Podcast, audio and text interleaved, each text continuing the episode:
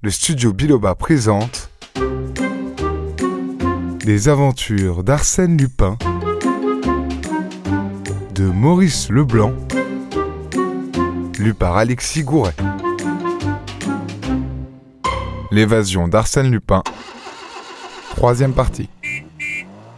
C'est dans ces conditions que les débats s'ouvrirent. L'affluence y fut énorme. Personne qui ne voulut voir le fameux Lupin et ne savoura d'avance la façon dont il se jouerait du président. Avocats et magistrats, chroniqueurs et mondains, artistes et femmes du monde, le tout Paris se pressa sur les bancs de l'audience. Il pleuvait. Dehors, le jour était sombre. On vit mal Arsène Lupin lorsque les gardes l'eurent introduit. Cependant, son attitude lourde, la manière dont il se laissa tomber à sa place, son immobilité indifférente et passive, ne prévinrent pas en sa faveur. Plusieurs fois son avocat, un des secrétaires de M. Danval, celui-ci ayant jugé indigne de lui le rôle auquel il était réduit, plusieurs fois son avocat lui adressa la parole. Il hochait la tête et se taisait.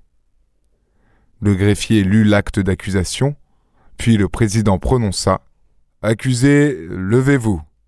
Votre nom, prénom, âge et profession. Ne recevant pas de réponse, il répéta Votre nom, je vous demande votre nom. Une voix épaisse et fatiguée articula Baudru, désiré. Il y eut des murmures, mais le président repartit. Baudru, désiré. Ah, bien, un nouvel avatar. Comme c'est à peu près le huitième nom auquel vous prétendez, et qu'il est sans doute aussi imaginaire que les autres, nous nous en tiendrons, si vous le voulez bien, à celui d'Arsène Lupin, sous lequel vous êtes plus avantageusement connu. Le président consulta ses notes et reprit. Car, malgré toutes les recherches, il a été impossible de reconstituer votre identité. Vous présentez ce cas assez original dans notre société moderne de n'avoir point de passé. Nous ne savons qui vous êtes, d'où vous venez, où s'est écoulée votre enfance, bref, euh, rien. Vous jaillissez tout d'un coup il y a trois ans, on ne sait au juste de quel milieu, pour vous révéler tout d'un coup Arsène Lupin, c'est-à-dire un composé bizarre d'intelligence et de perversion, d'immoralité et de générosité. Les données que nous avons sur vous avant cette époque sont plutôt des suppositions. Il est probable que le nommé Rosta, qui travailla il y a huit ans aux côtés du prestidigitateur Dixon, n'était autre qu'Arsène Lupin. Il est probable que l'étudiant russe qui fréquenta il y a six ans le laboratoire du docteur Altier à l'hôpital Saint-Louis, et qui souvent surprit le maître par l'ingéniosité de ses hypothèses sur la bactériologie et la hardiesse de ses expériences dans les maladies de peau, n'était autre qu'Arsène Lupin. Arsène Lupin, également le professeur de lutte japonaise qui s'établit à Paris bien avant qu'on y parlât de Jiu-Jitsu. Arsène Lupin, croyons-nous, le coureur cycliste qui gagna le grand prix de l'exposition, toucha ses dix mille francs et ne réapparut plus. Arsène Lupin peut être aussi celui qui sauva tant de gens par la petite lucarne du bazar de la charité et les dévalisa. Et après une pause, le président conclut. Telle est cette époque qui semble n'avoir été qu'une préparation minutieuse à la lutte que vous avez entrepris contre la société. Un apprentissage méthodique où vous portiez au plus haut point votre force, votre énergie et votre adresse. Reconnaissez-vous l'exactitude de ces faits Pendant ce discours, l'accusé s'était balancé d'une jambe sur l'autre, le dos rond, les bras inertes. Sous la lumière plus vive, on remarqua son extrême maigreur, ses joues creuses, ses pommettes étrangement saillantes, son visage couleur de terre, marbré de petites plaques rouges, et encadré d'une barbe inégale et rare. La prison l'avait considérablement vieilli et flétri. On ne reconnaissait plus la silhouette élégante et le jeune visage dont les journaux avaient si souvent publié le portrait sympathique. On eût dit qu'il n'avait pas entendu la question qu'on lui posait. Deux fois elle lui fut répétée. Alors, il leva les yeux, parut réfléchir, puis, faisant un effort violent, murmura. Baudru désiré. Le président se mit à rire. Je ne me rends pas un compte exact du système de défense que vous avez adopté, Arsène Lupin. Si c'est de jouer les imbéciles et les irresponsables, libre à vous. Quant à moi, j'irai droit au but, sans me soucier de vos fantaisies. Et il entra dans le détail des vols, escroqueries et faux reprochés à Lupin. Parfois, il interrogeait l'accusé. Celui-ci poussait un grognement ou ne répondait pas. Le défilé des témoins commença. Il y eut plusieurs dépositions insignifiantes, d'autres plus sérieuses, qui toutes avaient ce caractère commun de se contredire les unes des autres. Une obscurité troublante enveloppait les débats, mais l'inspecteur principal Ganimard fut introduit, et l'intérêt se réveilla. Dès le début, toutefois, le vieux policier causa une certaine déception. Il avait l'air, non pas intimidé, il en avait vu bien d'autres, mais inquiet, mal à l'aise. Plusieurs fois, il tourna les yeux vers l'accusé avec une gêne visible. Cependant, les deux mains appuyées à la barre, il racontait les incidents auxquels il avait été mêlé, sa poursuite à travers l'Europe, son arrivée en Amérique. Et on l'écoutait avec avidité, comme on écoutait le récit des plus passionnantes aventures. Mais, vers la fin, ayant fait allusion à ses entretiens avec Arsène Lupin, à deux reprises, il s'arrêta, distrait, indécis. Il était clair qu'une autre pensée l'obsédait. Le président lui dit Si vous êtes souffrant, il vaudrait mieux interrompre votre témoignage. Non, non, seulement.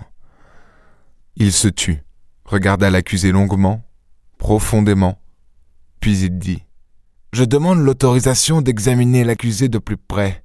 Il y a là un mystère qu'il faut que j'éclaircisse. Il s'approcha, le considéra plus longuement encore, de toute son attention concentrée, puis il retourna à la barre, et là, d'un ton un peu solennel, il prononça. Monsieur le Président, j'affirme que l'homme qui est ici, en face de moi, n'est pas Arsène Lupin. Un grand silence accueillit ces paroles. Le président, interloqué d'abord, s'écria. Ah ça, que dites-vous? Vous êtes fou L'inspecteur affirma posément.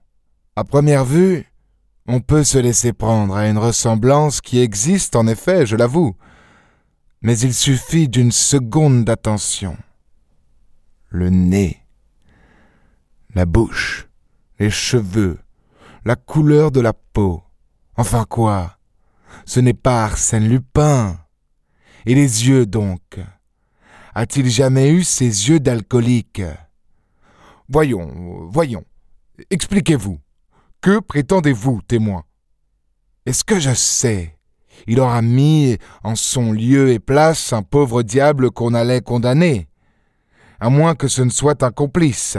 Des cris, des rires, des exclamations partaient de tous côtés dans la salle qu'agitait ce coup de théâtre inattendu. Le président fit mander le juge d'instruction, le directeur de la santé, les gardiens, et suspendit l'audience. À la reprise, M. Bouvier et le directeur, mis en présence de l'accusé, déclarèrent qu'il n'y avait entre Arsène Lupin et cet homme qu'une très vague similitude de traits. Mais alors s'écria le président.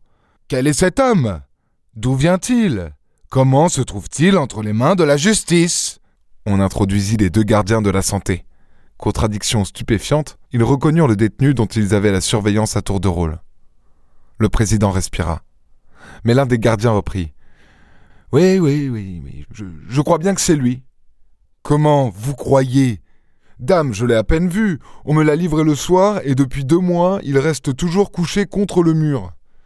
Mais avant ces deux mois. Ah, avant, il n'occupait pas la cellule 24. Le directeur de la prison précisa ce point.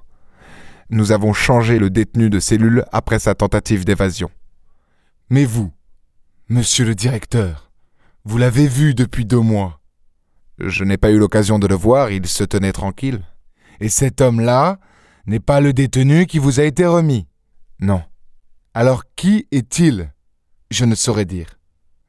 Nous sommes donc en présence d'une substitution qui se serait effectuée il y a deux mois. Comment l'expliquez-vous? Impossible. Alors? En désespoir de cause, le président se tourna vers l'accusé et d'une voix engageante. Voyons, accusé, pourriez-vous m'expliquer comment et depuis quand vous êtes entre les mains de la justice? On eût dit que ce ton bienveillant désarmait la méfiance ou stimulait l'entendement de l'homme. Il essaya de répondre. Enfin, habilement et doucement interrogé, il réussit à rassembler quelques phrases, d'où il ressortait ceci. Deux mois auparavant, il avait été amené au dépôt, il y avait passé une nuit et une matinée. Possesseur d'une somme de 75 centimes, il avait été relâché. Mais comme il traversait la cour, deux gardes le prenaient par le bras et le conduisaient jusqu'à la voiture pénitentiaire. Depuis, il vivait dans la cellule 24. Malheureux, on y mange bien. On y dort pas mal. Aussi n'avait-il pas protesté. Tout cela paraissait vraisemblable. Au milieu des rires et d'une grande effervescence, le président renvoya l'affaire à une autre session pour supplément d'enquête. Cette histoire d'Arsène Lupin est à suivre dans l'épisode suivant.